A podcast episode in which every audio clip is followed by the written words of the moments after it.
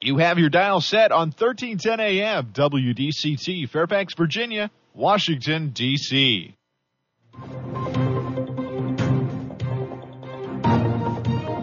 워싱턴과 미국, 그리고 세계의 흐름을 짚어보는 라디오 워싱턴의 시사 토크쇼.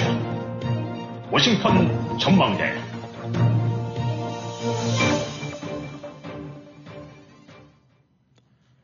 워싱턴 전망대는 새로운 모빌리티 세상을 열어가는 아이오닉 5, 이 시대 가장 진화된 전기차, 완전히 새로운 현대 아이오닉 5 제공입니다. 청취자 여러분 안녕하셨습니까? 지난 주말 잘 보셨습니까? 워싱턴 전망대 오늘은 7월 18일이죠. 월요일입니다. 시작하겠습니다. 우크라이나 전쟁이 한동안 소강 상태에 있다가 조만간 러시아가 다시 재공세를 시작할 것 같다는 이야기가 나오고 있습니다. 그래서 다시금 전쟁이 격화될 것 같다는 소식이 전해지고 있습니다. 그리고 대한민국에서는 서해 공무원 월북몰이에 이어서 북한 선언 강제 북송 내막이 지금 드러나면서 문재인 전 정권의 종북 행위에 대한 비난이 고조되고 있습니다. 또한 중간 선거를 앞두고 이 바이든 대통령과 트럼프 전임 대통령 비슷한 처지라는 이야기도 나오고 있습니다. 네, 오늘 워싱턴 전망대 우크라이나 전황부터 알아보도록 하겠습니다. 오늘도 김영일 해설위원 함께 하십니다. 안녕하셨습니까? 네, 안녕하십니까. 네. 이 주말 사이에 우크라이나 이 전황이 지금 변화가 있습니까? 네, 뭐 한동안 이제 교착 상태라고도 하고 이제 서로 밀고 밀리는 그런 공방전이 진행됐었는데 네. 이제 조만간 뭐 이 러시아가 재정비 이후에 본격적인 아, 이 2차 공, 3차 뭐 공세가 되겠죠. 뭐 그런 얘기들이 나오고 있습니다. 또 물론 이제 우크라이나 군도 그동안에 소강 상태에 접어든 동안 그 사람들은 이제 그 재배치도 하고 특히 서방층 무기라든가 네. 이런 거를 이제 전선 쪽으로 돌려서 그 여지는 있는데 어쨌든 간에 이 한동안 그저 한 일주일 좀 넘은 것 같은데 어, 그런 이제 공방전 속에서 소강 국면에 있다가 다시 한번 이제 하트하게 아, 충돌이 될 것 같다라는 얘기들이 지금 나오고 있는데 네. 어쨌든 지금 전단은 동부와 역시 남부 지역 아마도 제일 그 치열하게 이제 맞붙는 데가 동부인데 이 남부 쪽 동부 쪽에서는 이제 러시아가 뭐 여전히 그 점령지를 어, 조금씩 확대하거나 아니면 이제 고수하고 있고 네. 남부 쪽에서 이제 우크라이나군이 반격인데 특히 이제 크림반도에 가까운 어, 헤르선 지역 쪽에서는 어, 명백하게 이제 주도적인 입장에서 공세를 펴고 있다. 네. 아, 이렇게 좀 전개가 되고 있고 그래서 특히 이제 헤르선 지역 쪽에는 러시아군이 어, 병력을 보강하고 그다음에 바로 이제 그걸 넘어서게 되고 나면은 크림반도로 진입하는 거기 때문에 네. 어, 일단 그 상당히 이제 그 어떻게 예측이 안 돼, 예측하기 어려운 그럴 가능성들이 있습니다. 네. 그래서 이제 이 우크라이나 쪽에서는 헤르손 지역 주민들한테 이제 대피령을 내린 지가 지난주에 대피령을 내렸고 음. 우리가 이제 본격 치고 들어가니까 다들 피해달라. 이제 이거는 어, 어떤 공세 의지를 보인 거고 네. 어, 러시아 쪽에서 병력 보강과 더불어서 바로 이제 주말 사이에 어, 만약에 크림반도를 넘보게 되고 나면은 뭐참 웃기는 말이죠. 지들이 강탈하고 난 다음에 음. 에, 이제 그런 표현을 쓰는데 크림반도로 들어오게 되고 나면 어, 그거는 이제 예측 못할 어, 그런 어, 이제 그런 사태가 벌어질 거다. 그뭐 네. 그것이 이제 핵을 쓰겠다는 건지 아니면 뭐 어떻게 되는 건지 모르긴 하지만 에, 이제 이런 얘기가 나올 만큼 러시아도 크림반도에 대한 아, 이 뭔가 공격 내지 전개가 이제 임박해 있다. 예. 아, 충분히 이제 그럴 가능성이 있다라는 이제 이런 얘기도 있죠. 바로 그 접경 지역에는 댐도 있고 예. 그댐 같은 경우에는 사실 우크라이나가 이제 자국 댐을 부술 수는 없죠. 원래 자기 나라 댐이었으니까. 네. 그러나 크림반도 지역 전체를 커버하는 전기 공급 뭐 90%가 넘는 되는데 음. 식수랑 전기 공급을 하고 있는 거기 때문에 개말을 크림반도에 목줄을 쥐고 있는 어, 이제 그런 요충지라고 할 수 있겠죠. 음. 시설도. 이제 이 부분이 어, 장악이 되거나 혹은 파괴되거나 그러면서 크림반도로 진입을 하게 되고 나면은 어, 전쟁 국면은 전혀 어, 다른 식으로 네. 러시아로서는 동부에서는 그럭저럭 어, 버티고 있지만은 남부 쪽에서 만에 하나라도 크림반도가 밀려난다거나 네. 우크라이나 쪽에 된다거나 하면 이것도 얘기 전혀 달라지거든요. 음. 그러니까 뭐 뭐 더, 더욱이커녕 잃는 것마저 뺏기는 이런 식이 되고 나니까 지금 전황이라는 것이 에, 단기적으로는 그 전장 측면에서는 어, 주고받는 공세전이지만 좀 더 전단을 넓혀보게 되고 나면은 이제 남부 지역의 헤르손 지역에서의 그 격돌과 더불어서 어, 이것이 예측 못할 상태가 좀 갈 수가 있다. 예. 아, 이렇게 좀 어, 지켜봐야 될 것 같습니다. 네. 아, 만약에 이 지금 이 조만간에 러시아가 다시 재공격을 한다 뭐 이런 이제 아, 소리가 들리고는 있지만은 지금 우크라이나는 크게 어필해서 나오는 이야기는 없지만은 그 서방 세계에서 지원한 그 장거리포 같은 경우에 특히 미국에서 제공한 장거리포 같은 경우에 실전에서 굉장히 효과를 보고 있다고 하는데 말이죠. 이 서방에서 지원해준 이 전력들이 실제 전세에 큰 영향을 지금 미치고 있습니까? 지금 그런 것 같습니다. 그, 뭐 이런 부분들이 전장에서 약간 디테일한 면들은 지금 잘 안 나오고 있어요. 왜냐하면 예. 큰 대도시라든가 어디가 뭐 거점이 무너졌다거나 이제 이런 거를 주로 치우러지 소소한 것들은 안 하는 편인데. 예, 예. 이제 요거를 팔로우퍼는 그런 이제 다른 미디어들 이렇게 좀 살펴보게 되고 나면은 어, 실제로 이 대치 중인 상태에서 원래 이제 러시아군이 가장 강한 것이 포병 전력, 예. 기갑 병력이 기갑 병 전력이랑 포병 전력이 뭐 세계 최강이라고 어, 그냥 그야말로 그 저기 융단 폭격하듯이 그냥 수없이 많은 대포들 장거리포 그냥 나래비 세워놓고 예. 그냥 초토화시키는 이제 그 전략으로 음. 원래 밀고 들어오던 이제 들어가기 전에 때리고 그런 식으로 완전히 초토화시키고 난 다음에 진입하는 예. 이런 방식인데 이게 이제 이, 자, 이 장거리포 같은 경우가 아, 이렇게 맞닥뜨릴 때 이제 가장 중요한 것이 사정거리 아니겠습니까? 예. 아, 근데 포라는 것이 대체로 보게 되고 나면은 이 탄착 지점이라는 것이 그냥 근처에 떨어지는 것이 정확하게 우리가 미사일 같은 거, 순항 미사일 같은 거 보듯이 이렇게 딱 그냥 표적에 꽂히듯이는 안 되지 않습니까? 네. 그렇기 때문에 이제 산탄총 쏘듯이 쏘는 건데 이게 사정거리가 길고 동시에 탄착 지점이 정확하다 보니까 아, 이게 견딜 수가 없는 거예요. 음. 아, 그러니까 뭐 나오는 얘기들은 10대 1 정도 같은 포를 러시아에서는 성능이 떨어지는 포 10대, 10, 10, 10문 정도를 퍼부여하나 이쪽에서 하나 퍼부는 거 정도로 음. 이제 된다라고 예. 하면서 이렇게들 그런 화면 같은 것들 보게 되고 나면 이, 그 미국이 얘기했던 그 지금 제공했던 하이마스포나 이런 것들은 탄착 지점이 1미터 정도 오차밖에 안 나는 음. 것 같아요. 그러니까 뭐, 이, 무슨 미사일도 아니고 포탄이 1미터라는 거는 참 대단한 거라고 봐야 되겠죠. 네. 아, 이 러시아포 같은 경우는 뭐 100m, 200m 혹은 안짝이라든가 그 넘어가는 것도 즐비한데 음.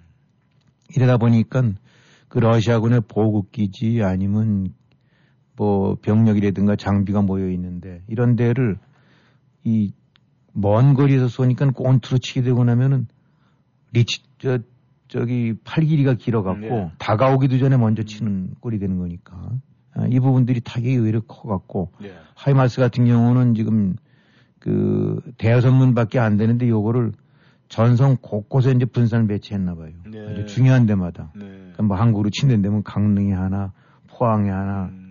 그 다음에 이 또 뭐 영월 지역이 하나 이런 식으로 해서 주요 거기서 쏴야 되는 거니까. 근데 네. 그 부분의 정확도가 너무 높으니까 음. 이 타격이 굉장히 심각한 것 같아요. 예. 그런데 여기서 지금 뭐 이제 영국군이 제공하는 거는 뭐 M279인가 뭐 이런 자주포 이것도 장거리포 같은 경우인데 네. 이것도 뭐 이 사정거리가 한 80km 정도 된다니까. 음. 예, 특히 이제 크림반도 쪽 위협을 느끼고 있는 이유는 아, 하이마스 같은 경우가 한 70km 정도 나간다니까 근처에 이제 외곽으로 가게 되고 나면 크림반도 내 주요 거점 지역을 네. 먼 데서 때릴 수 있다는 거죠. 음. 이건 막을 방법이 없는 거죠. 네. 그래서 지금 러시아가 어, 추정 서방 측 통계로 오기도 원하면은 전쟁 나고 난 뒤 지금까지 최소한도 순항 미사일 한 3천 발을 쐈대는데 네. 이것도 뭐 돈으로 친다면 엄청난 거죠. 이게 뭐 몇만 원짜리가 아니니까 그렇죠. 몇천만 원짜리씩 음. 될 텐데 최소한도 몇만 불은 뭐 몇만 불이 훨씬 넘겠죠. 네. 어, 고도의 순항 미사일 같은 경우. 그 다음에 포탄 뭐 야적해 놓은 거 그냥 뒤로 쏴대긴 하겠지만은 어, 이런 류의 사정거리가 길고 그 정확도가 높은 것들이 쪽집게 타격을 하고 나니까 음. 이런 부분들로 인한 의외의 그, 그 타, 이제 입게 되는 타격이 굉장히 큰 거죠. 네. 아, 그렇기 때문에 지금 서방 측이 제공하는 것들은 아, 확실하게 아, 전장에서 효과를 좀 보고 있고 음. 그 다음에 이 게임 체인저가 될 수도 있다. 장기적으로는 최소한도 음. 현재 같은 추세로 지원들이 된다면. 네. 아, 그래서 뭐 지금 러시아 육군 같은 경우는 지금 영국 같은 데서 평가하는 거 보게 되면 최소한 그 우크라이나에서 한 3만 5천 명 정도쯤은 죽었다고 하는데 음. 아, 영국에서 이제 저 정보 소식통들이 보는 건 최소한도 5만 명이 사상이니까 이제 사망자 플러스 음. 어, 이 부상자가 최소 5만 명 이상이다. 예. 그래서 영국, 아니 저 러시아 육군이 아, 상당한 그 타격을 입은 거다. 이건 전체 전력에. 네. 그 다음에 이제 최소한도 지금 평가하고 있는 건 전차가 1,700대 이상, 장갑차는 4,000대 이상 네. 이렇게 해서 어, 러시아가 실질적으로 쓸만한 전력 보유하고 있는 거에 전차의 거의 아, 3분의 1에서 2분의 1 정도쯤은 결단이 나버렸다. 음. 음. 뭐 이런 정도로 하기 때문에 네. 아, 이 러시아가 지금 지역적으로 우세는 보이고 있긴 하지만은 네. 아, 이런 류의 전력 손실을 감안 안 된다 그러면은 이거 근데 이런 부분들이 지금 이제 특히 서방 측 그 장거리 포라든가 이 정밀 무기들이 이제 효과를 발휘하면서 네. 훨씬 더 타격들이 커지는 거죠. 음. 타, 이제 저 입게 된 타격이. 네. 근데 이제 문제는 아 거듭 얘기입니다만 이게 언제까지 이 지원이 갈 수 있느냐. 음. 지금 벌써 4개월이 지났고 아, 이런 식으로 해서 언제까지 마냥 갈 수가 없는 거고 음. 미국도 지금 보게 되고 나면 제일 큰 이제 뒤, 뒤를 봐주고 있는 데가 이제 미국인데 일단 현재 외형적으로는 겉으로는 다 이제 공식적으로는 지원한다고 하는데 여기도 뭐 중간 선거 걸려 있고 네. 아, 이로 인해서 지원에도 많이 국민들 의식도 좀 바뀐 것 같아요. 네. 한두 달 전만 하더라도 뭐 무슨 출혈을 감소하고라도 우리 가스값이 올라도 우크라이나를 지원해야 된다는 의견이 압도적이었는데 지금은 뭐 이제 힘들다 음. 이런 얘기 이제 피로도가 온다는 얘기죠. 예. 아, 유럽도 당연히 그렇고 그러니까 물론 러시아도 동시에 이제 경제가 무너지고 여러 가지 전력 손실이 크면서 역시 거기도 어, 마찬가지긴 하지만은 음. 음, 어느 쪽이든 일종의 이제 동맥들이 다 이게 상처를 입어서 이제 출혈을 하고 있는 상태에서 버티고 있는 거라서 예. 어느 쪽이 더 버틸 수 있는지 음. 이 부분은 어, 꼭 장담은 못 한다. 그러니까 양쪽이 다 망가지는데 어느 쪽이 더 심하게 망가져서 음. 결국 이제 후퇴로 하느냐 부분인데 어, 이런 측면으로 봐서는 참 불투명한 점이 많습니다. 예. 그러니까 현재나 그러나 현재를 봐갖고는 최소한도 지원 무기라든가 전력 같은 경우는 어, 우크라이나군으로 하여금 버티게 할 수 있는 확실한 효과를 주는 것 같고 음. 또 조금씩 조금씩 또 이제 무기 지원이 늘어나고 이제 뭐 전투기까지도 얘기가 거론되고 있는데 아까도 말씀드렸지만 이제 크림반도 같은 경우가 제렌스키 대통령 같은 경우는 이제 거기를 수복을 해야 된다. 예. 아, 뭐 바로 그렇기 때문에 남부 쪽에서 이제 전력을 집중하고 있는 건데 이 크림반도가 동부에서 밀고 나가는 거는 또 다른 아주 민감한 그런 사안을 안고 있기 때문에 예. 러시아로 봐서도 이제 이제 자기네 영토가 침입당한다라고 생각을 하게 되니까 음. 이 크림반도를 둘러싸고 진짜 우크라이나군이 밀고 들어갈 수 있을지 뭐 하이마스든 뭐 무슨 저 자주포든 무슨 뭐 이 저 다연장 로켓포든 이런 것들 총동원해서 그쪽으로 밀어붙여 갖고 우크라이나 아, 저 크림반도 쪽에서 러시아를 밀어낼 수 있을지 네. 낼수 있을지도 본, 있을 것으로도 보긴 하지만 그로 인해서 어떤 식으로 전단이 더 비화될지 네. 아, 이제 이런 부분들은 아, 지금 장기전 속에서도 굉장히 중요한 새로운 변수로 떠오르는 것 같아요. 네. 이 크림반도 쪽의 그 해양 그쪽 지역이 그 곡물 수출이라든가 이래서 세계적인 식량 뭐 인도적 그렇죠. 차원에서 아마 서방 세계에서도 그쪽에다 협조를 안 할 수가 없다 뭐 이런 이야기 나오고 있더라고요. 아무튼 이 우크라이나가 지금 그 방구 그 점령 지역이죠. 러시아 점령 지역에 그 우크라이나 뭐 지도자들이 뭐 협조를 했다 이래 가지고 또 뭐 반역죄 뭐 이런 거였다 또 뭐 뭐 쉬어가지고 뭐 체포령이 내리고 이렇다는 얘기도 있는데 그래도 우크라이나도 그냥 전혀 가만히 조용히 있지는 않는 것 같아요. 그렇죠. 뭐 사실은 이 나라가 저 정도 결단 날 지경이라는데 뭐 어쩌면 내부적으로 와야 될 수도 있는 거죠. 네.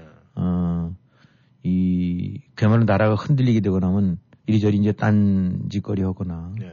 그래서 외부에 의해서 무너질 수 있지만 저 정도로 얻어맞고 코너에 몰리게 되면 할 수 있는데 그런 점에서는 대단한 것 같아요. 어쨌든 간에 네.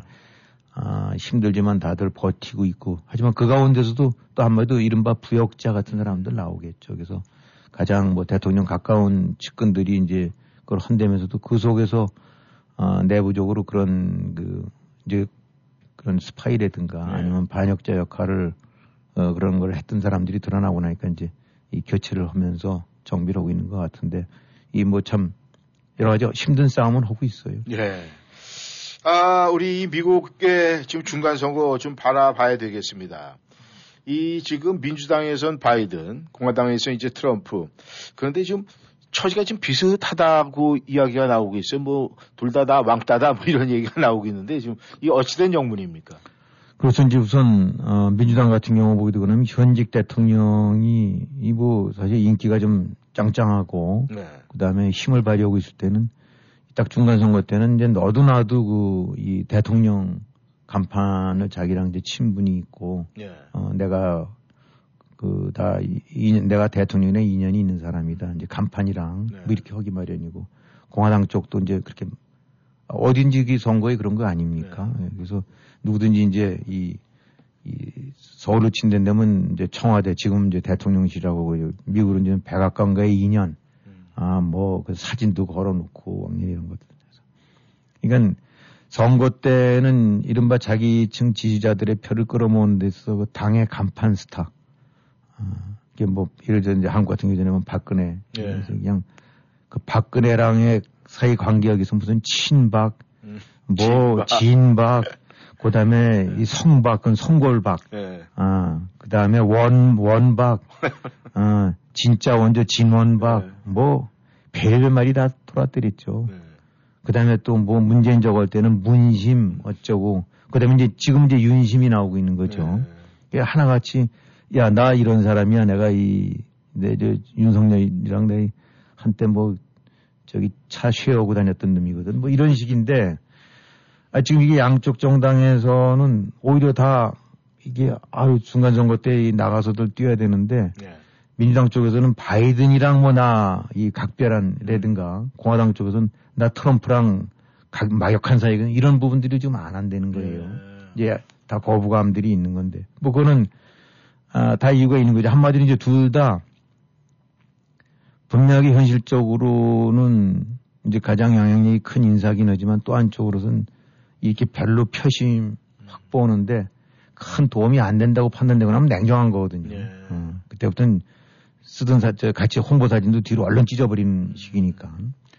지금 일단은 바이든 같은 경우는 뭐 재선 하겠다. 뭐 당연히 현직 대통령이 특별한 일 없으면 재선 미치는 건 당연한 거고. 의뢰껏 그렇게 알아왔고 네. 대부분 다 그렇게 해왔죠. 음. 근데 예, 외형적으로 이제 재선하겠다 그러니까 공식적으로 고개 쳐드는 사람들은 없긴 하지만 아시다시피 이제 워낙 인기가 지금 뚝뚝뚝뚝 떨어지니까 음. 어, 뭐 지지율이 이제 30%대로 내려가는데 이건 원래 제일 인기 없었던 것을 기록을 세웠던 것이 트럼프였는데 음. 트럼프보다도 이제 더 밑으로 내려가 버린 음. 이제 이런 그 초유의 사태가 지속이 되고 있거든요. 네. 공화당 쪽에서도 어, 트럼프 같은 경우가 물론 여전히 이제 풀뿌리 기초 공화당 그 지지자들 사이에서는 여전히 뭐 절반 정도쯤의 지지율을 갖고 있는 영향력이 음. 당내에선 제일인데 어, 이 가운데서 이제 반감을 갖고 뭐 거부감을 가는 사람들이 이제 점점 늘어나고 나니까 네. 아, 중간 선거에 나선 사람들 같은 경우 이제 조심스러워지는 거죠. 음. 트럼프랑 내가 이 같은 맥, 이한 핏줄이야라고 음. 해야 될때 가서 그렇게 해야 되고 네. 또딴 데 가서 야, 난 사실 트럼프랑은 뭐 다 같은 저거긴 하지만 난 좀 입장이 달라. 음. 이제 이런 부분들이 동시에 이, 저 표명을 안 할 수가 없으니까. 네. 지금 바이든 같은 경우 여론조사 보게 되고 나면은 지금 취임한 지만 1년 반 정도쯤 지난 것 같은데 이 38.4%니까 이건 역대 그야말로 최저거든요. 네. 트럼프가 한 41, 2%였댔으니까 음. 트럼프보다 낮은 거고. 그 다음에 무엇보다도 이제 권력이 민감하니까 바이든이 재선이 될까라는 이런 부분에서 회의심, 음. 회의적인 반응들이 나오고 나니까 네. 바이든을 상품으로 표를 판, 바이든의 상품이 별로 이제 인기가 없는 거죠. 어쩌면 음. 갈참이다. 음. 어, 이제 흘러가는 물이다라는 식으로 생각될 수 있으니까, 어, 거꾸로, 야, 이참에 바이든은 아예 재선 출마 안 하겠다. 새로운 피가 나오겠다. 음. 뭐 이런 식으로 민주당이 변모하는 모습을 보이는 것이 오히려 민주당에 아, 이 유리할 수도 있다라는 네. 얘기가 나오는 거죠. 그 다음에 트럼프도 당내선 압도적이지만 역시 출마 거부 아유 이제 아닌 것 같다는 사람들이 이제 20%대 음. 돌입했다는 건데 이거는 그 전에 그 압도적인 96% 7% 지지를 보였던 거는 많이 이제 좀 달라진 거죠 분위기가. 음. 그리고 동시에 이제 중도층 중심이라든가 이런 데를 해서 하는 데는 60% 이상이 둘 다 안 나왔으면 좋겠다는 사람이 60%가 넘는 것도 있고. 예. 그러니까 이 고당에서 입장으로 봐서는 당내에서는 휘저을지 모르지만 이게 잘못했다가는 아, 트럼프가 이제 전면으로 떠오르게 되고 나면 지금 바이든 공략하기가 너무 좋은 것들이 많은데 음. 전쟁 뭐 지지부진하지 경제 이렇지 인플레 에스값 뭐 그냥 뭐 또 오미크론 다시 등장하지 뭐 그러니까 어떤 면으로는 공화당으로서는 호기 중에 호기인데 음. 여기 트럼프 트럼프가 불구전 나오게 되면 얘기 또 달라진단 말입니다. 네. 사람들이 트럼프 보면 질색 하는 사람도 있으니까. 음. 그래서 아, 당내에서도 야 트럼프 자꾸 거론하지 마. 어, 자꾸 트럼프 쪽이랑 이렇게 하는 것이 야, 별로 득표 전략에 도움이 안 돼. 네. 라는 것이 현장에서 나오는 평가라는 거예요. 음. 바이든 저 민주당 쪽에서도 야 자꾸 지금 바이든 저거 된다면 욕 먹고 음. 지지율 떨어지고 있는데 도움되지 않는다. 음. 그러니까 아, 이제 이런 분위기가 딱 되다 보니까 아, 가장 이제 이 중간 선거 때는 어쩌면 공화당에서는 트럼프가 나서서 표몰이를 해야 되고 네. 어, 결집이 돼갖고 또 민주당에서는 인기 있는 이제 대통령 인기가 하늘을 찌른다는 데 그냥 부지런히 전국을 돌아다니면서 어, 이 내가 믿을 수 있는 사람이다 우리랑 같이 뭐 이런 식으로 해야 되는데 이게 다 안 먹히는 거죠. 네. 어떤 면으로 봐서는 아유 가까우면 아유 오지 마 그다음에 홍보물에 내가 바이든이라고 내가 트럼프랑 얘가 빼 음. 그냥 우리는 뭐 이런 식으로 되는 분위기다 보니까 참 보기 드물게 중간 선거 앞두고 한쪽에서는 그럴 수 있지만 양쪽 다 간판 스타들이 아, 외면받거나 부, 당에 부담을 주는. 음. 그러니까 민주당 입장에서는 뭐 바이든 그렇다고 대통령인데 뭐라고 하겠어요. 음. 또 공화당 입장에서는 어쨌든 제일 영향력이 큰데 뭐라고 할 수는 없는데 내도 내뒀다가는 이 중도층이라든가 확장 표가 영향을 받을 것 같고 음. 양쪽이 똑같은 입장이니까 음. 그런 측면을 봐서는 또뭐 서로 잘 됐다고 하는 건데 네. 그러니까 공화당 쪽에서는 바이든을 부각시키려고 들고 음. 민주당 쪽에서는 또 공화당 거꾸로 이 트럼프를 부각시키려 드는 음. 트럼프를 깔아뭉개야 되는 것이 민주당 입장인데 네. 거꾸로 부각시키려 드는 아주 묘한 그 크로스 전략들이 좀 선거 전략들이 등장한다니까 그것도 참 정치의 그 뭐라 그럴까요? 그 묘, 좋은 말로 묘미지만은 정치의 그 이제 아수라장적인 모습을 보여주는 거죠.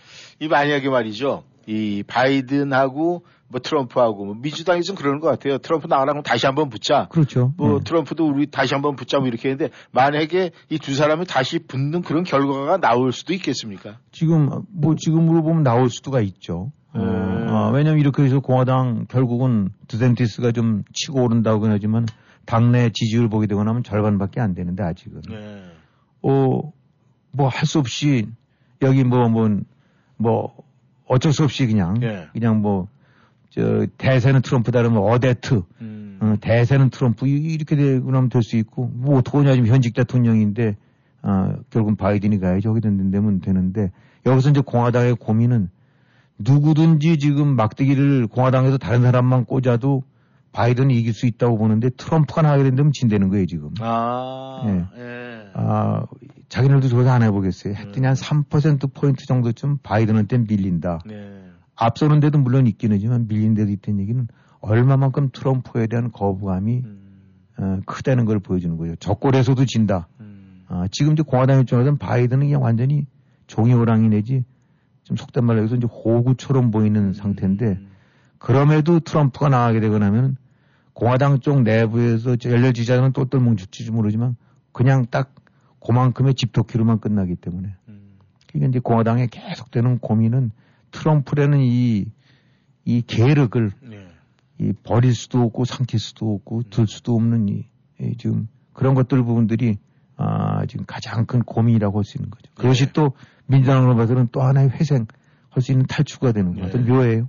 그러니까 그 틈새를 노리는 것 같은데 이제 문제는 뭐 대선은 그래도 지금 어느 정도 여유가 있으니까 뭐 기간이 있고 그래서 뭐 아직 두고 봐야 되겠지만은 이제 이제 중간 선거는 사실 뭐 이제 코앞이잖아요. 그렇죠. 그렇다면은 중간 선거의 구도를 좀 전망해 본다면은 어떻게 전망해 보시겠습니까? 지금 뭐 여론조사 이런 것들을 보게 되고는 뭐 역시 민주당 쪽이 불리합니다. 네. 원래 뭐 중간 선거 때는 의뢰권 여당이 패배를 하고 좀 내주는 것이 맞아. 그런 견제 심리가 작용되기 때문인데. 네. 어, 더군다나 지금 바이든 인기 뭐 땅바닥에 돼 있죠. 그러니까 경제에 지금 흔들리고 있죠. 그러니까 음.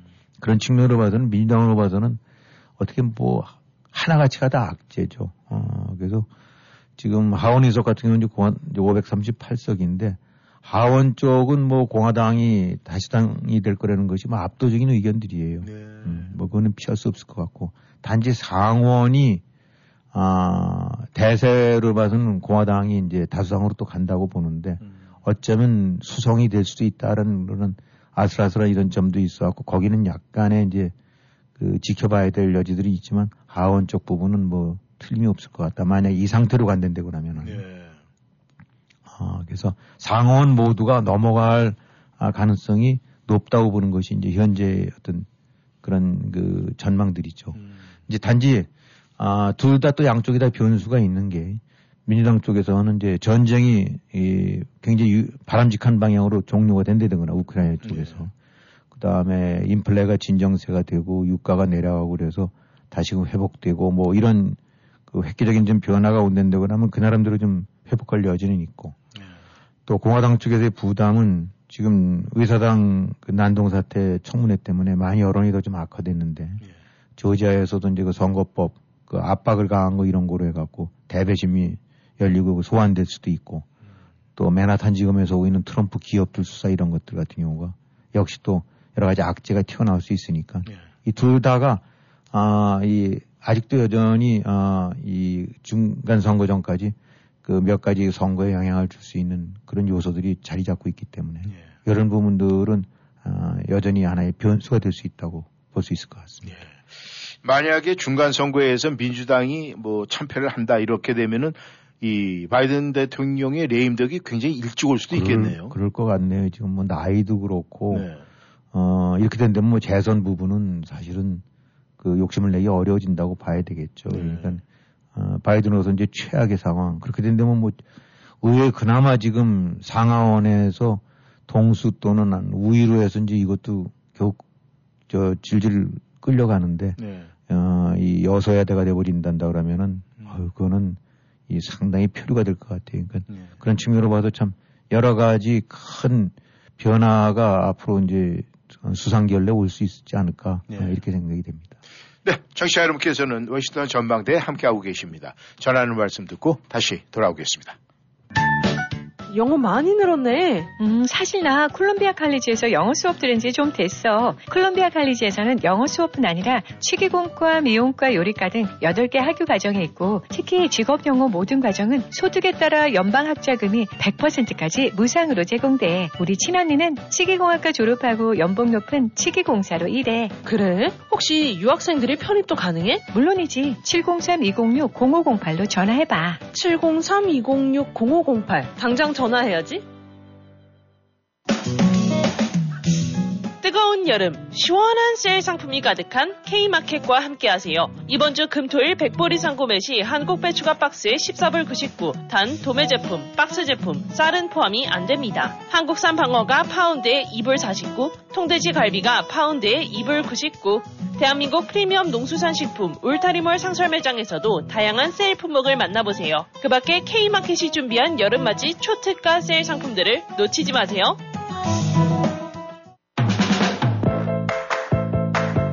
벌써 65세가 다 돼가는데 뭘 제일 먼저 해야지? 소셜연금 신청하기? 아니요. 아직 직장에 다니고 있는 데다 일찍 신청하면 수령액이 줄어서. 그러면 메디케어 신청? 빙고. 그건 선택이 아니라 필수야, 필수. 늦으면 평생 벌금이 따라다녀. 57년생은 생일 3개월 전부터 신청해야 한다는데 어디서 신청하지? 당연히 임강호 보험이지. 메디케어 신청, 추가 보험의 선택, 의사와 처방약까지 임강호 보험이 최고야. 자녀는 멀고 에이전트는 가깝다. 누구? 페어팩스에 있는 임강호 보험 703-989-3031 703-989-3031 삼촌 얼굴 혈색이 너무 좋아졌어요. 그래? 노팔 엑기스 덕분이지. 아, 노팔 고농축 발효 엑기스 요즘 난리던데요. 알잖아. 내가 당뇨 합병증에 지방간으로 움직이는 병원인데 노팔 엑기스 덕분에 거뜬해졌어. 네, 노팔 엑기스는 인슐린 수용 능력 증강으로 진성 당뇨, 당뇨 합병증에 탁월하며 혈액의 기능을 향상시켜 지방간, 간염, 간경화 등 간 질환에도 뚜렷한 효능을 보입니다. 자연 건강의 집으로 지금 전화 주세요. 703-333-5066, 333-5066. 데저트 블룸 노팔 엑기스는 자연 건강의 집에서 판매합니다. 여러분은 지금 라디오 워싱턴 그리고 미주경제 신문 대표인 김용일 해설위원과 라디오 워싱턴 콘텐츠 본부장 이구순이 진행하는 워싱턴 전망대를 함께하고 있습니다.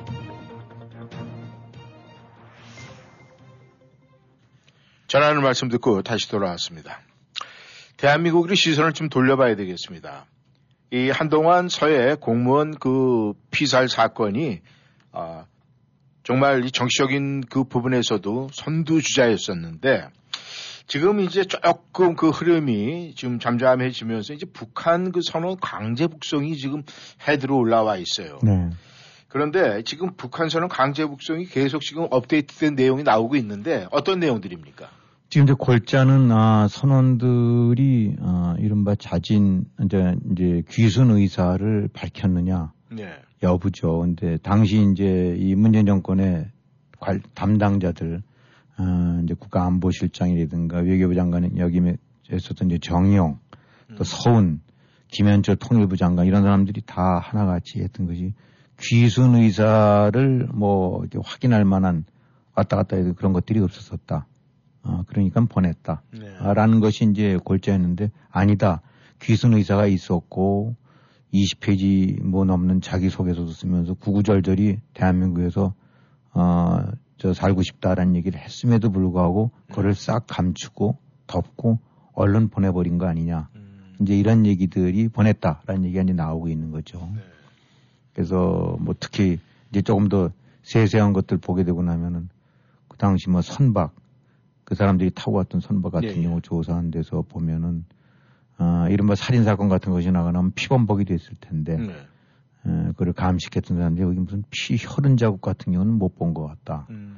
또 살인 도구로 쓸 만한 칼이라든가 낫이라든가 혹시 이제 예를 들어 그런 흉기라고 할 만한 이런 것들도 음. 못본 것 같다. 물론 이건 바다에 버렸을 수도 있지만은 네.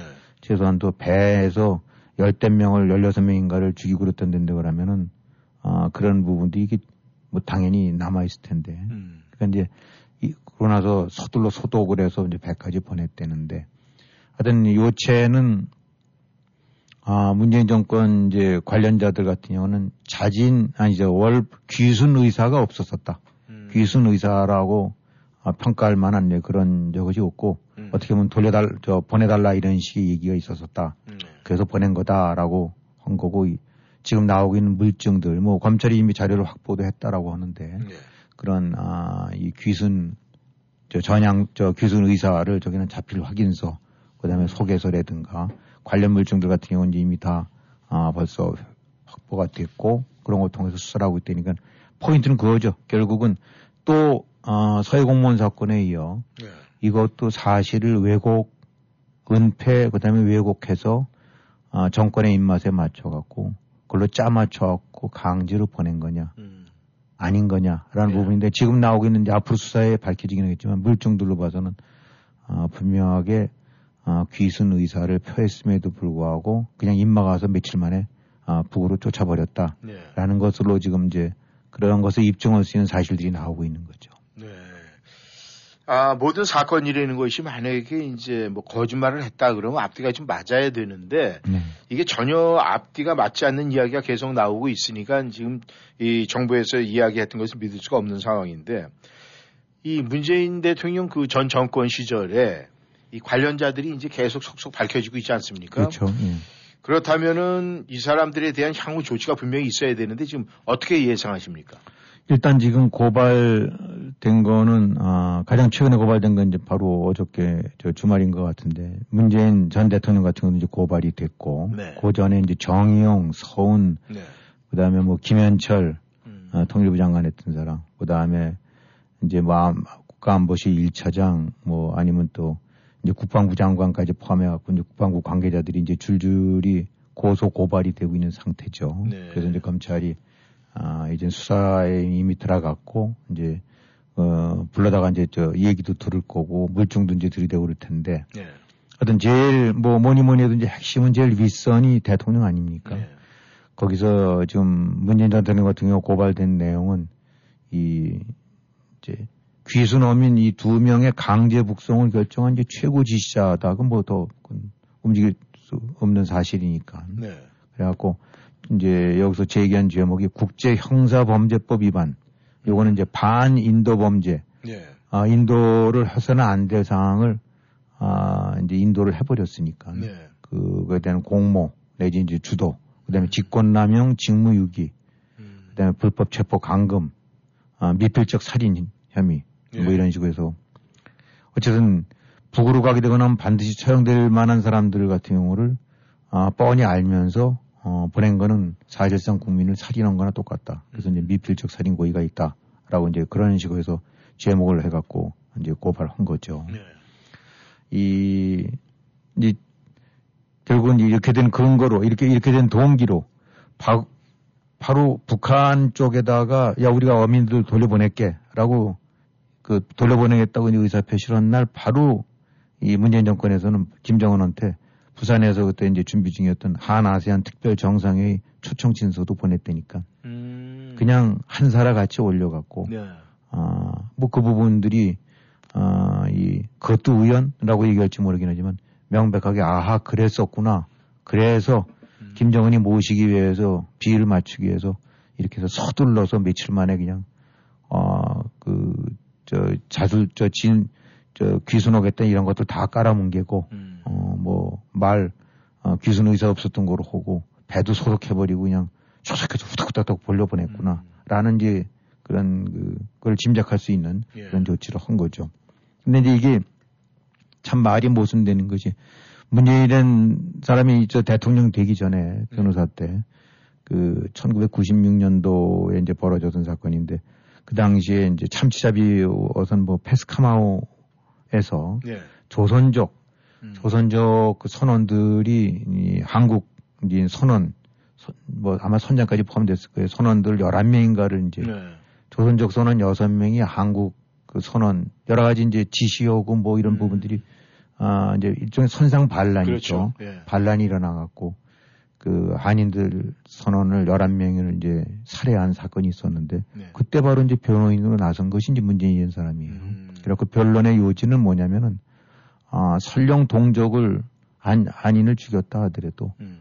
어, 그런 부분에서는 이 정확하게 재판을 받아야 되고 그 가운데서 동기라든가 이런 것들 감안해서 네. 다 정상 참작이 돼야 되고 그러니까 이 살인자라 하더라도 당연히 인권이 보호돼야 된다. 음. 라는 것이 그때 문재인 변론의 요청이었거든요. 요체였거든요. 예. 그 요걸 따겠는 데는 아주 완전히 뒤집어 버리는 거예요. 음. 어. 그건 명백하게, 어, 그 당시 증언들, 기타 모든 것들이 입증될 만한 살인 현장, 음. 살인 무기, 그 다음에 살인 그, 저 증언 관련자들, 이런 것들이 다 나왔음에도 불구하고, 그 살인범이라는 것이 명백함에도 불구하고 그렇게 별로 옹호를 했는데 음. 이건 지금 북한 이 그런 얘기 있었더랬지만 아무것도 입증된 것이 없는 상태에서 네. 어 그냥 흉악범이다. 이 정의용 전 장관 같은 경우 흉악범이기 때문에 뭐 보내버렸다라고 하니까 이제 대통령에서는 그 궤변 더 이상 벌리지 마라. 그러니까 음. 입 닥쳐라라고 이제 해버렸는데 네. 어, 문재인의 사람 자체가 어, 바로 그 전에는 그렇게 변론했으면서 네. 자기가 이 이제 주체가 된 사건에서는 전혀 180도 달라진 그런 입장을 보이는 거죠. 음. 어, 그러면서 이거와 관련된 것들 역시 또 서해 공무원 사건 때처럼 은폐하고 왜곡하고 음. 어, 박지원까지 포함해서 국정원장, 국정원, 뭐 국방부, 아, 이 청와대까지 다 같이 그 그냥 서로 말 맞추고 이렇게 해서 어느 건 빼버려라 이런 보고들, 음. 이런 문서기록 파괴 이런 것들이니까. 네. 그러고 난 다음에 또 어디 오비락인지 모르지만 뭐 다들 또 미국으로 또 가버렸어요. 네. 뭐, 어, 그래서 들어오지도 않고 어, 뭐 이런 식으로 오고 있는데 결국은 야, 이런 모든 사람들이 다 이제 공통적으로 직권남용 직무유기라든가 네. 어, 이 이제 반인권적인 행태를 조장하거나 아니면 주도한 거니까. 음. 아, 뭐 이미도 다 여러 번 언급됐듯이 북한은 헌법상 대한민국 영토기 때문에 어떤 경우든 형사 관할권을 일단 넘어 그 한국군 한 한국의 관할권으로 들어온 사람들은 한국이 행사를 해야 되는데 예. 이거를 그냥 어 이 뻔히 안 상황이 짐작하면서도 음. 사지로 이제 몰아버린 거죠. 예. 그래서 또 이 자체도 원래는 잘 안 나타날 뻔했는데 그 공동교육 경비대 뭐 JSA인가 음. 거기서 뭐 대령급인가 하는 사람이 어, 문자 메시지를 1차장한테 보는 거지 아마 언론에 파괴되고 이게 뭔가 해서 그래서 드러난 건가 봐 이런 식으로 음. 보낸 것도 어, 그러니까 다 은폐하고 숨기려고 했던 부분들이 고스란히 좀 드러나고 있는 거죠 그러니까 음. 결국은 아 이런 것들은 이제 앞으로 지금 특검이라든가 네. 아 이런 거를 통해서라도 낱낱이 밝혀져야 되는데 음. 아, 일단 검찰 수사에 이제 진행이 되고 있지만은 이제 얼마만큼 아, 밝혀질 수 있을지 이거 특검하자라고 그러니까 또 민주당 측에서는 야 뭐 저 대통령실에 뭐 직원 하나 저 뭐저 애매모한 저 채용시킨 거 있는데 그랑 같이 또 더블 특검을 하자라고 네. 아, 하는 거니까 이 글쎄요 이게 또 이것도 정파적인 입장에서 보는 건지 모르긴 합니다만 음. 예, 이 사건이랑 아, 뭐 대통령실 어떤 식으로 채용된 건 문제가 있던데 뭐 당연히 또 그것도 시정을 해야 되는데 예. 아, 예, 이걸 같이 걸어서 음. 어, 뭐 이거는 근데 뻔히 속내들이 들여다 보이는 아, 짓거리들이라고 해야 되겠죠. 네. 그러니까 지금 일단 검찰 수사 쪽은 명백하게 진행이 될 것 같습니다. 이건 또 진행이 돼야 되고요. 네. 음. 이 국민들의 관심은 말이죠. 만약에 이제 이 사람들이 죄를 졌어요. 죄를 지면은 미리 이 국민들은 이제 관심도가 많다 보니까 과연 이 사람들이 만약에 죄를 졌다라고 판단이 됐을 때 형량이 어느 정도 받을까 이거 굉장히 궁금한데 그런 거에 대한 뭐 예상에 대해서 나오는 건 없습니까? 그냥 어떤 법 범죄 뭐 어떤 법을 적용하느냐 음. 이제 뭐 이런 식들이 돼야 되겠죠. 근데 중요한 거는 뭐 이로 인해서 50년 형을 때려서가 아니라 네. 아 국가 예를 들어 누구 하나라도 네. 아, 뭐 정의용, 서훈, 박지원, 그 다음에 김현철, 네. 뭐 문재인 전 대통령 자신을 포함해서 네. 그것이 당장 3개월짜리든 6개월짜리든 유죄 이제 미국선 편결이지만 유죄 판결이죠. 네. 유죄 판결이 나온다는 얘기는 그럼 국가 문재인 정권의 어, 공권력 전체에 대한 그 상징적 의미가 음. 큰 거거든요.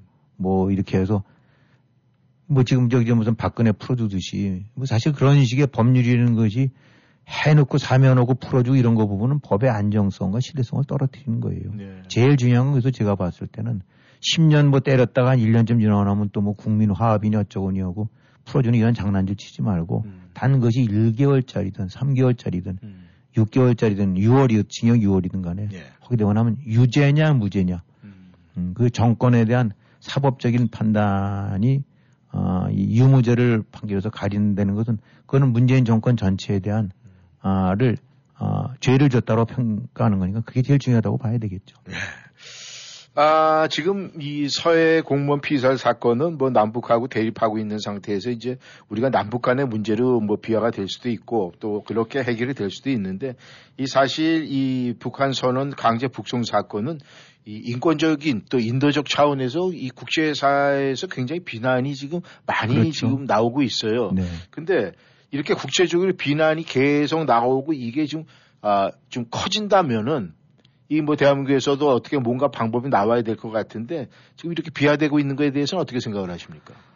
네, 이게 뭐 한국 인권 문제라는 건 어떻게 보면 그 전에 그 유신 정권 때나 들었던 얘기예요. 네. 지금 한국이 어떤 때인데. 아, 근데 이 참 그, 이, 쌍7년도나 들었을 만한 일들 같은 경우, 이제 한국의, 한국 정부의 인권, 반인권적인 행태에 관해서 또 어쨌든 간에 이제 세계 곳곳에서 손가락질을 받고 있다는 것이 이 참 부끄러운 일이라고 해야 되겠죠. 네. 어, 그러니까 유엔도 그렇고 지금 미 의회에서도 그렇고 국제 인권 단체들 이제 이 문재인 정권의 그 반인권적인 어, 강제 북송, 그다음에 지금 서해 공무원 사건들도 역시 지적들이 되고 있거든요. 아, 네. 음. 이런 것들이 이제 고스란히 하나씩 하나씩 해서 이제 저 지적들 되고 있는데 영국에 있는 그 인권단체 이제 우리가 익숙했던 국제 엠네스티 예. 뭐 이런 거 엠네스티 같은 경우 그냥 이런 김대중 뭐 커버해주고 예. 어, 유신 정권 때 예. 이런 단체였는데 거꾸로 이 문재인 정부가 이 강제 북송시킨 것 관련해서 이 공정한 재판을 받을 권리도 거부당했고 음. 무엇보다도 아이 뭐 저도 이제 이거 하면서 이렇게 들어봤습니다만 농 르플르망 원칙이라는 것들이 있나 봐요. 예. 아, 이, 이 원칙은 뭐냐면 일종의 이제 그 뭐 헤이그에서 했었던 포로들에 대한 신분 지위 음. 전쟁 때뭐 예, 예. 이런 것들이 국제적인 협약이 있듯이 음. 국제 난민 협약이 있고 고문 방지 협약이 있고 예. 아, 이런 것들을 다 두루 포함해서 그 본인의 의사에 반해서 그 사지라고 판단되는 곳에 강제로 보내는 걸 금하는 음. 이제 그런 전반적인 인권 보호 원칙이죠. 네.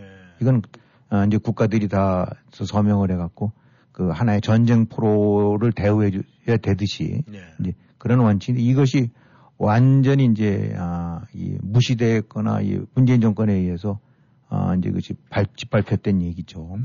음. 결국은 고문이라든가 이런 걸 받을 잔혹하고 비인도적인 박해를 받을 위험이 있는 국가로 개인을 임의로 의사에 반해서 추방하거나 송환하거나 인도해서는 안 된다는. 음. 아, 그러니까 예를 들어서 중국이 저 탈북민들 이렇게 해갖고 북한으로 돌려보내면 우리가 얼마나 비난을 합니까? 예. 이건 천하의 몹쓸 지정인데. 음. 그래 지금 문재인 정권이 한 거랑 조금도 다를 바가 이제 없는 예. 거죠. 뭐 이런 식으로 이제 국제 엠네스티.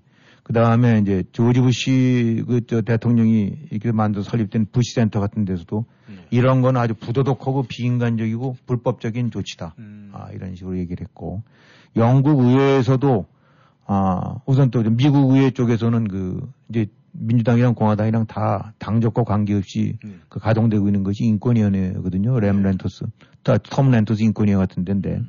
여기서는 정당한 절차 없이 강제 송환됐고 어, 이 문재인 정부가 북한과 공모했을 가능성이 있는 것 같다라는 음. 식으로 아주 격하게 문제점을 어, 하고 이거를 이제 계속 팔로우업을 해야 된다라고 네. 했고 영국 의회에서도 이제 어, 이 상원의원이랑 또 보수당 인권위원회 부위원장 이런 사람들이 해갖고 네. 이, 이 사람들이 어떤 모습으로 어, 저 어, 상황이 어떤지는 그 저기 저 군사분계선에 나타냈을 때그 네, 네.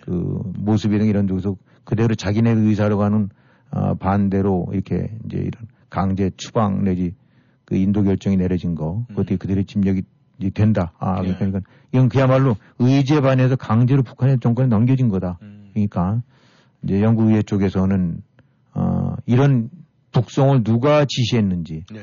어 한국의 새 정부가 수사해야 된다. 음. 음 그래서 그 법치와 민주주의, 인권의 가치를 지켜야 국제 의무를 완전히 훼손시켜버린 자들을 책임을 묻기 바란다. 음. 이런 어, 지적성 훈수가 이제 나오고 음. 있는 거죠.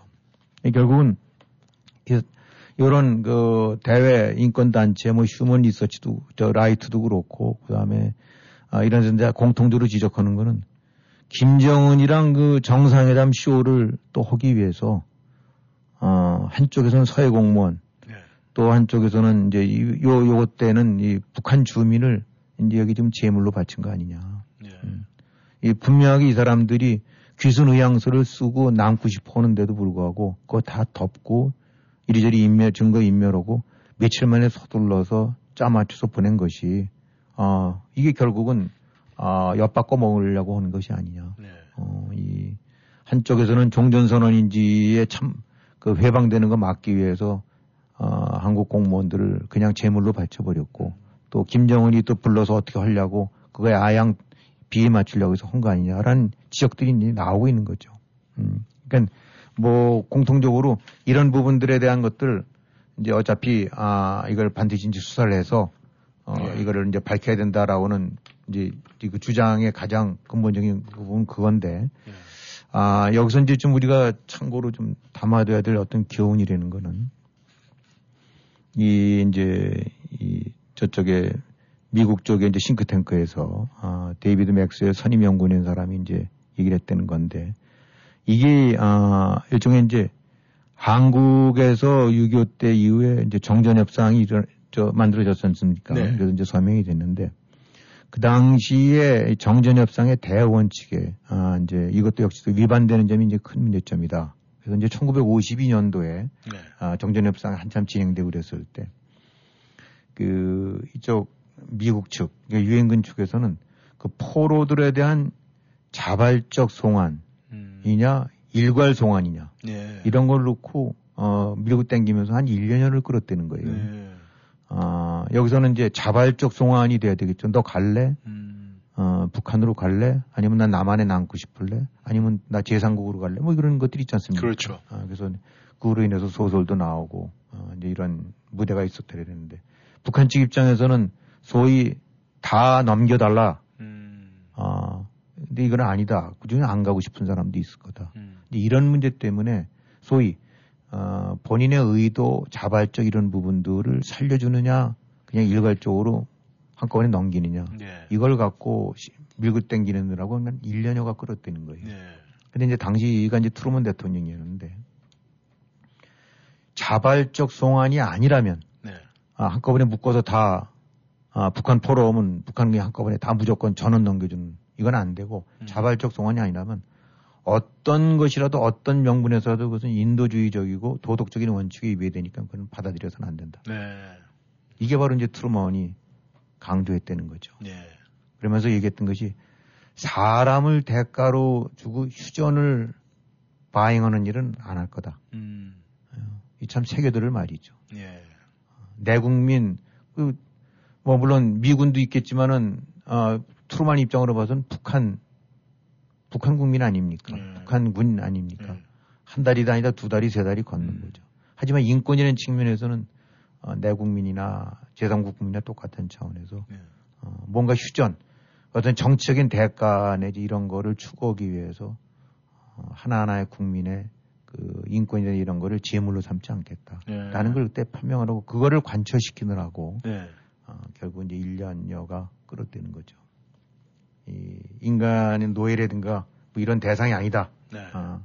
근데 이번 걸 하게 된다면 정말 너무 어 1950년대랑 지금 2020년대라면 70년 어 이 지난 이런 네. 데에서 훨씬 더 민주화되고 어 이 도덕과 인권이 훨씬 더 강화된 나라라고 평가에는 그 대한민국의 대통령을 했던 사람이 트루먼의 이 이런 원칙이라는 거를 발끝만 치라도 염두에 뒀었다는 문재인이 이런 짓을 저질렀겠느냐. 네.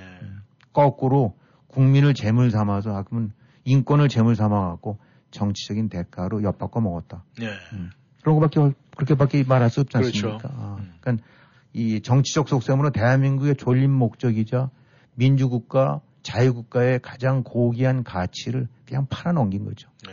그러고 난 다음에 그것도 이제 하고 나니까 뒤늦게 하고 나니까 이제 감추고 덮고 음. 아, 또 왜곡하고 은폐하고 말들 돌리고 그걸 주워 담으려고 음. 어, 그러면서 이제 궤변들을 늘어놓고 있는 건데 아, 우리가 알다시피 미국 같은 경우 어, 보게 되거나 뭐 어쨌든 간에 이 전쟁이 끝나고 나서도 몇십 년 뒤에서라도 뒤져서 유해라든가 이게 찾아가지 않습니까? 그 예, 어떻게 보면 참 다 끝나고 부질없는 그 뭐 해봐야 뭔 일인데 네. 하고 하지만 지금 이 시간에도 이 순간에도 아, 미군이 관련됐던 데에서 전상자에서 실종자들에 관한 이런 것들을 끊임없이 찾고 있거든요. 네. 그게 어떻게 보면 별게 아닌 것 같긴 하지만 바로 그렇기 때문에 국가의 의미를 되새길 수가 있고 음. 어, 이 국가에 충성하고 또 국가를 위해서 수호를 몸을 던져야 된다는 그런 동기부여가 되고 가치를 주는 건데 네. 이런 식으로 해서 국, 국민 사회공무원식으로 어, 방치해 갖고 외면하고 난 다음에 자기 정치적 속셈에 아, 저, 저거에 지장이 된다고 내팽개쳐버리고 네. 아, 북한 주민 야 야 이렇게 해서 지금 김정은이 부르는데 괜히 또 악재되니까 이거 잘해서 오히려 한 사람 알아올리는 쪽으로 쓰자 음. 이런 형태로 했대는 어, 어, 이런 사람들이 어, 주체가 되고 그 통, 통치권을 지닌 국가가 누가 이거를 충성할 만한 가치가 있는 거냐 네. 어, 가장 어떤 사법적인 문제를 떠나서 음. 대한민국이 자유국가와 민주국가 의 일원으로서 존립해야 될 가장 고귀한 목적을 정치적인 어떤 속세문에서 완전히 내팽개쳐버리고 팔아먹은 네. 어, 어, 그런 행태들에 대해서 어, 이거를 단죄를 해야 된다. 음. 어, 이건 보호커녕은 국민 아이를 거꾸로 팔아넘기는 거니까. 네. 어, 그래서 이 서해 공무원 사건 그렇고 북송 사건 어, 이제 어떻게 된다면 무슨 뭐 직, 직, 저기, 직무유기, 직권남용. 어차피 이제 의유를 시키려면은, 네. 아, 그런 것들로 접근해야 되겠죠. 아, 그 다음에 그런 부분에서는 또 역시 뭐, 일종의 새로운 부풍이다, 뭐, 이걸 갖고, 어, 새 정권이 구정권을 몰아붙이려는 정치적인 이제 얼마든지 그런 얘기도 나오겠지만 그렇죠. 이거는 정치도 아니고 뭐 진영 대립도 아니고 음. 어, 또 문재인 뭐 윤석열 이런 것도 아니고 가장 이 문제 사건의 핵심은 대한민국이 왜 존재해야 되느냐. 네. 그리고 대한민국이 지금 북한과 왜 달라야 되느냐. 음. 다른 점이 뭐냐. 좀 더 잘 살아서 뭐 돈 좀 더 벌어서 달러가 좀 많아서 그것도 중요한 점이 있긴 하지만은 대한민국은 그래도 어 인권과 자유와 기본권 부분이 국가가 든든한 울타리가 돼서 수호를 해주는 나라고 네. 북한은 그렇지 못한 나라 아닙니까? 음. 바로 그것이 설령 북한이 떵떵거리고 100배를 더 잘 살아도 북한은 어, 존재해서는 안 될 정권이라는 거는 바로 그런 가장 고귀한 가치와 아, 이런 그 이런 거를 무시하고 음. 어, 그 하는 그런 정권이기 때문에 그런 거 아닙니까? 예. 예, 결국 이거는 단순한 사법을 넘어서 대한민국의 존재 목적을 지켜야 되고 보호해야 되는데 그 존재 목적을 여실히 정권 최고 담당했던 자들이 네. 그를 완전히 거꾸로 팔아넘기고 무시하고 방치시켜버린 그런 행태들이다. 네. 바로 그런 거를 단정을 해야죠. 이건 뭐 정치적인 사건도 아니고 네. 그냥 명백한 아, 이 직권남용 직무유기라는 제목에 해당되고 있는 어, 아까 이제 미필적 살인 내지 이런 것들이 있는데 그 그런 부분들이 다 적용되는 거 아니겠습니까? 네. 음, 그래서 어, 이런 반국가적인 행태 이거야말로 어, 어떻게 보면 반역 반국가 범죄죠. 네. 음, 뭐 말로는 이제 직권남용 뭐 이런 있지만 사실상 평가로 낸다고 하면 어, 이 반국가 행태들이 반드시 밝혀져 갖고 최고 윗선까지 어, 당연히 그 뭐 밑에 무슨 장관 뭐 실장 무슨 권, 권한들이 있겠어요. 네. 그에 대한 최종 책임은 대통령을 지냈던 문재인 음. 것까지 해갖고 어, 낱낱이 단죄를 해서 어, 그것이 아까 말씀드린 대로 징역 10년을 때리든 징역 1년이든 아니면 6개월이든 간에 중간없이 그 죄를 명백하게 평가를 해야 되죠. 네. 예, 지금 뭐 거듭 얘기지만은 무슨 은퇴해 갖고 수영 기르고 이렇게 해서 하는데 선한 사람 코스프레 하는 것 같은데 음. 아, 본인이 해명을 해야죠. 네. 이 모든 거의 열쇠나 아, 배우는 본인 아닙니까? 네. 네. 아, 김 의원님, 오늘도 수고하셨습니다. 말씀하신 대로 내가 자연 속에서 잘 살고 있다 이런 메시지보다는 이 시국에 대한 이 문재인 전임 대통령의 진솔한 메시지가 필요하지 않을까 생각을 합니다. 청취자 여러분, 오늘 여기까지입니다. 지금 시청해 주셔서 청취해 주셔서 감사드리고요. 저희는 다음 시간에 다시 만나겠습니다. 감사합니다. 안녕히 계십시오. 수고하셨습니다. 네, 수고하셨습니다.